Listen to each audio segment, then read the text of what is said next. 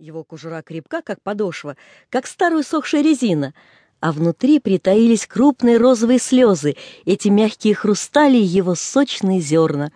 Вот на окне скромно прижался в уголок неуклюжий кактус, колючий, толстокожий, стоит ненужный, угрюмый, как еж, и сколько лет стоит так ненужный. И вдруг ночью, на восходе солнца, вспыхивает в нем огненная звезда, огромная, нежная, как исполинский цветок золотой розы. Улыбнулся угрюмый еж, и улыбнулся-то на какой-нибудь час, и долго помнится эта поражающая улыбка. Эти суровые покрышки, угрюмые лица, нахмуренные брови. Вот угрюмый господин сидит на бульваре, читает газету, и через пенсне строго поглядывает на вас. По виду-то уж очень суров, а я могу вас уверить, что это величайший добряк. И на бульвар-то заходит, чтобы поглядеть на детишек, послушать их нежные голоски. А вот деловой человек. Он только что сидел в своей лавке и, забыв все, выстукивал на счетах и выводил в толстой книге цифры и цифры, и, кажется, нет для него ничего, кроме его цифр и барышей. Кажется. А попробуйте заглянуть в него хорошенько. Да незачем и заглядывать. Придет такой случай, что он и сам раскроется, как угрюмый кактус, и выглянет из него то, что, оказалось, совсем задавили в нем его толстые книги и цифры. Да, наружность обманчива. Да вот вам пример. Мой Марс, мой близкий друг, простой двухгодовалый сеттер. Он тоже, как бы это сказать, но обманчив, что ли.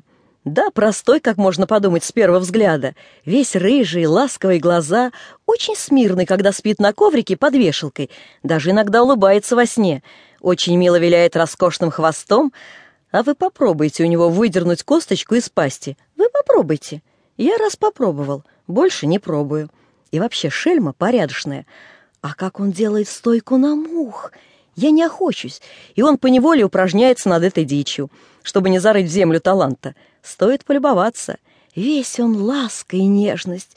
Не думает ни о костях, ни о почтальоне, которого считает врагом дома. Млеет и тает с поднятой лапкой, и в карих глазках его не то грусть, не то мольба, и мухи с восторгом взирают на него, и польщены, польщены, ляск!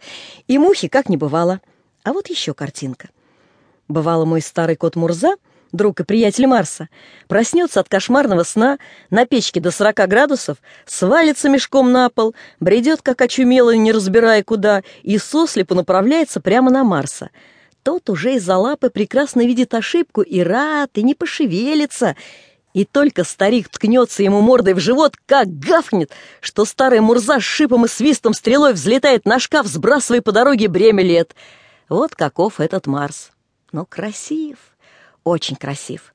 Так красив, что однажды какая-то старушка купила для него на бульварчике вафлю и только загубила пятак. Из ее рук Марс не принял, а какая-то кривая собака выхватила с налета вафлю и умчалась.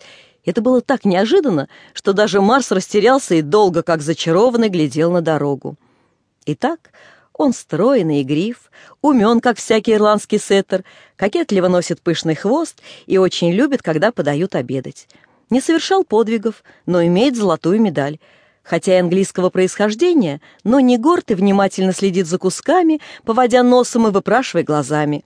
Иногда в нетерпении теребит лапой скатерть и колени, и тихим повизгиванием напоминает об обязанностях ближним. Ближними своими он считает себя, затем опять себя и еще раз себя – Выразительным взглядом держит Мурзу на приличной дистанции от своей чашки и считает приятным долгом разделить с ним его скудную трапезу, не обращая внимания на бессильное фырканье. Ну, думается, он делает это из вежливости. Просто он всегда готов услужить и составить компанию.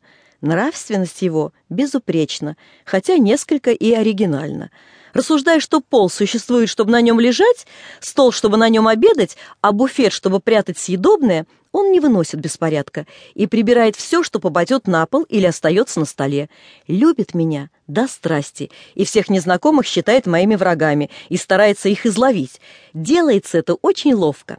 Он охотно пускает их в комнаты, ходит за ними по пятам и не позволяет взять со стола даже газеты, если меня нет в квартире, а уж выйти не позволит ни в каком случае, становясь к двери с красноречивым рычанием. Есть в нем замечательно похвальная черта, чем он резко отличается от многих себе подобных и даже от некоторых себе неподобных. Он очень великодушен. Он поразительно любит детей и однажды порядком перепугал.